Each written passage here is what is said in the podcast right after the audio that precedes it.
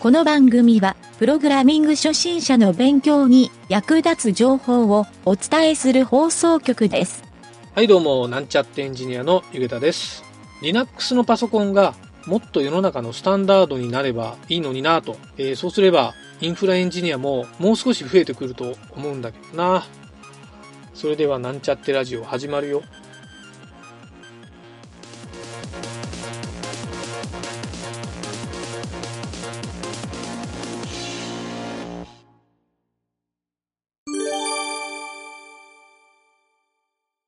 はい、それでは質問のコーナーに行きたいと思います。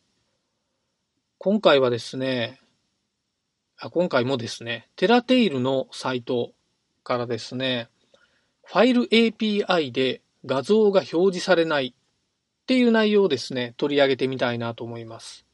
これは、内容はですね、2020年の1月9日、えーこの収録をしている今からだとちょうど半年ぐらい前ですかね、6ヶ月ぐらい前に投稿されていて、回答が0件。はい。これ、ちょっと珍しいことに評価、まあ、バットもついてないんですけど、ビューが162件。まあ、そんなに半年の割にはあんまり多いわけではないんですが、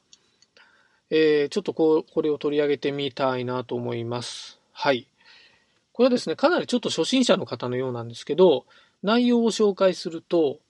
ファイル API を使ってローカルのフォルダーから写真を表示するプログラムを作っていますが、保護されていない通信のところで引っかかってしまい、画像を表示することができません。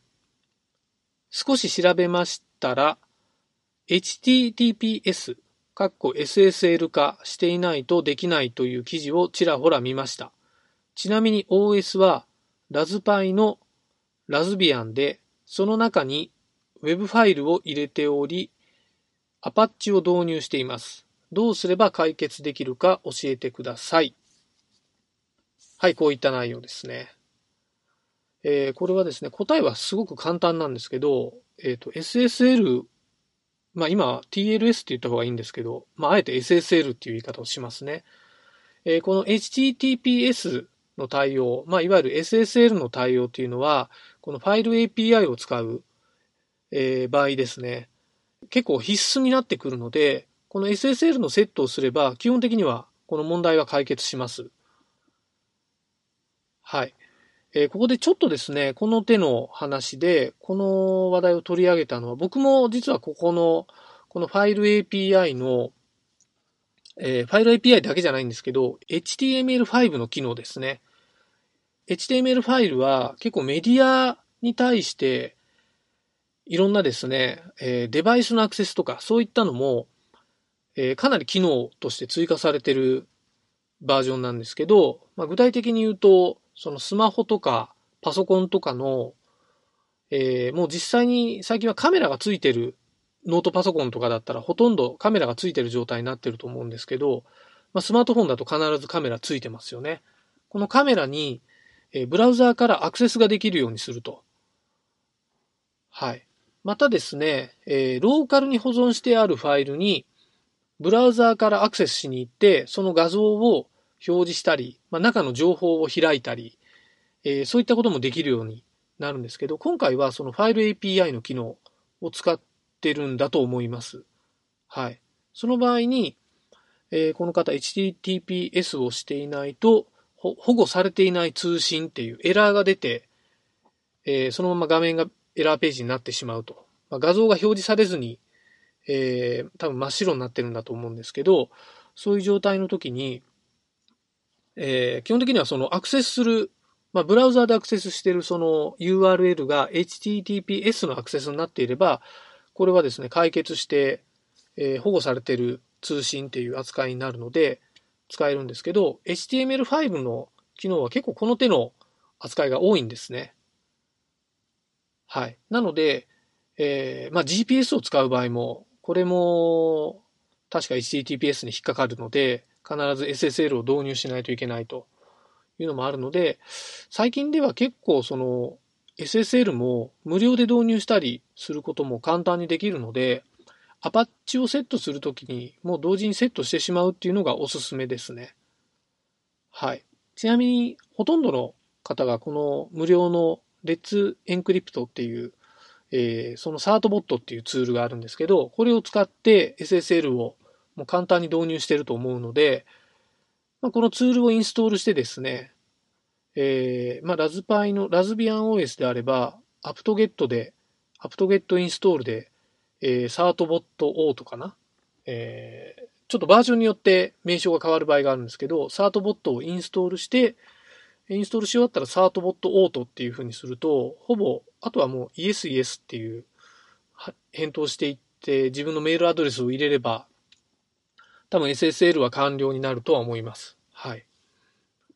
ただし、次にちょっと考えたいのは、この、ちょっと SSL の仕様、これはまたちょっとサーバーの説明するコーナーなのでやりたいなと思うんですけど、SSL は必ず一つの IP アドレスに対して一つの HTTPS がセットになって、えー、一つずつセットできるというのがルールになっているので、実は一つのサーバーに複数の SSL はセットできないんですね。はい。または、えー、家庭などで使っている回線環境だと、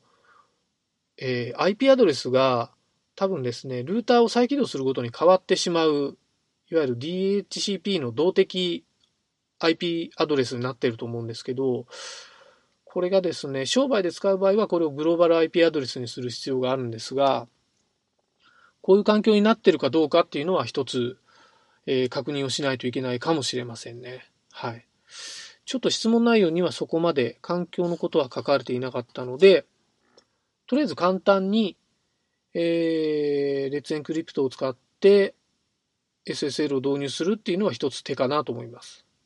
もう一つですね、この第三者認証機関を使いたくないっていう場合もたまにあるんですけど、そういう場合は、サーバーにですね、オレオレ SSL っていう自分で認証をさせるキーとかを作ってですね、えー、それをアパッチに埋め込むというやり方もあるんですけど、結構これはサーバースキルが必要になってくるので、えー、今回の方は初心者なので、それは難しいかなと思うので、えー、なるべくですね、こういった簡単にできるツールを使うのがいいんじゃないかなと思います。はい。まあ、結構ですね、今回難しい単語がいっぱい出てきたので、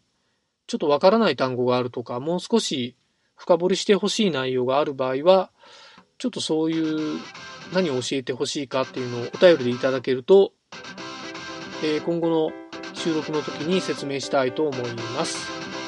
はい。今回は以上になります。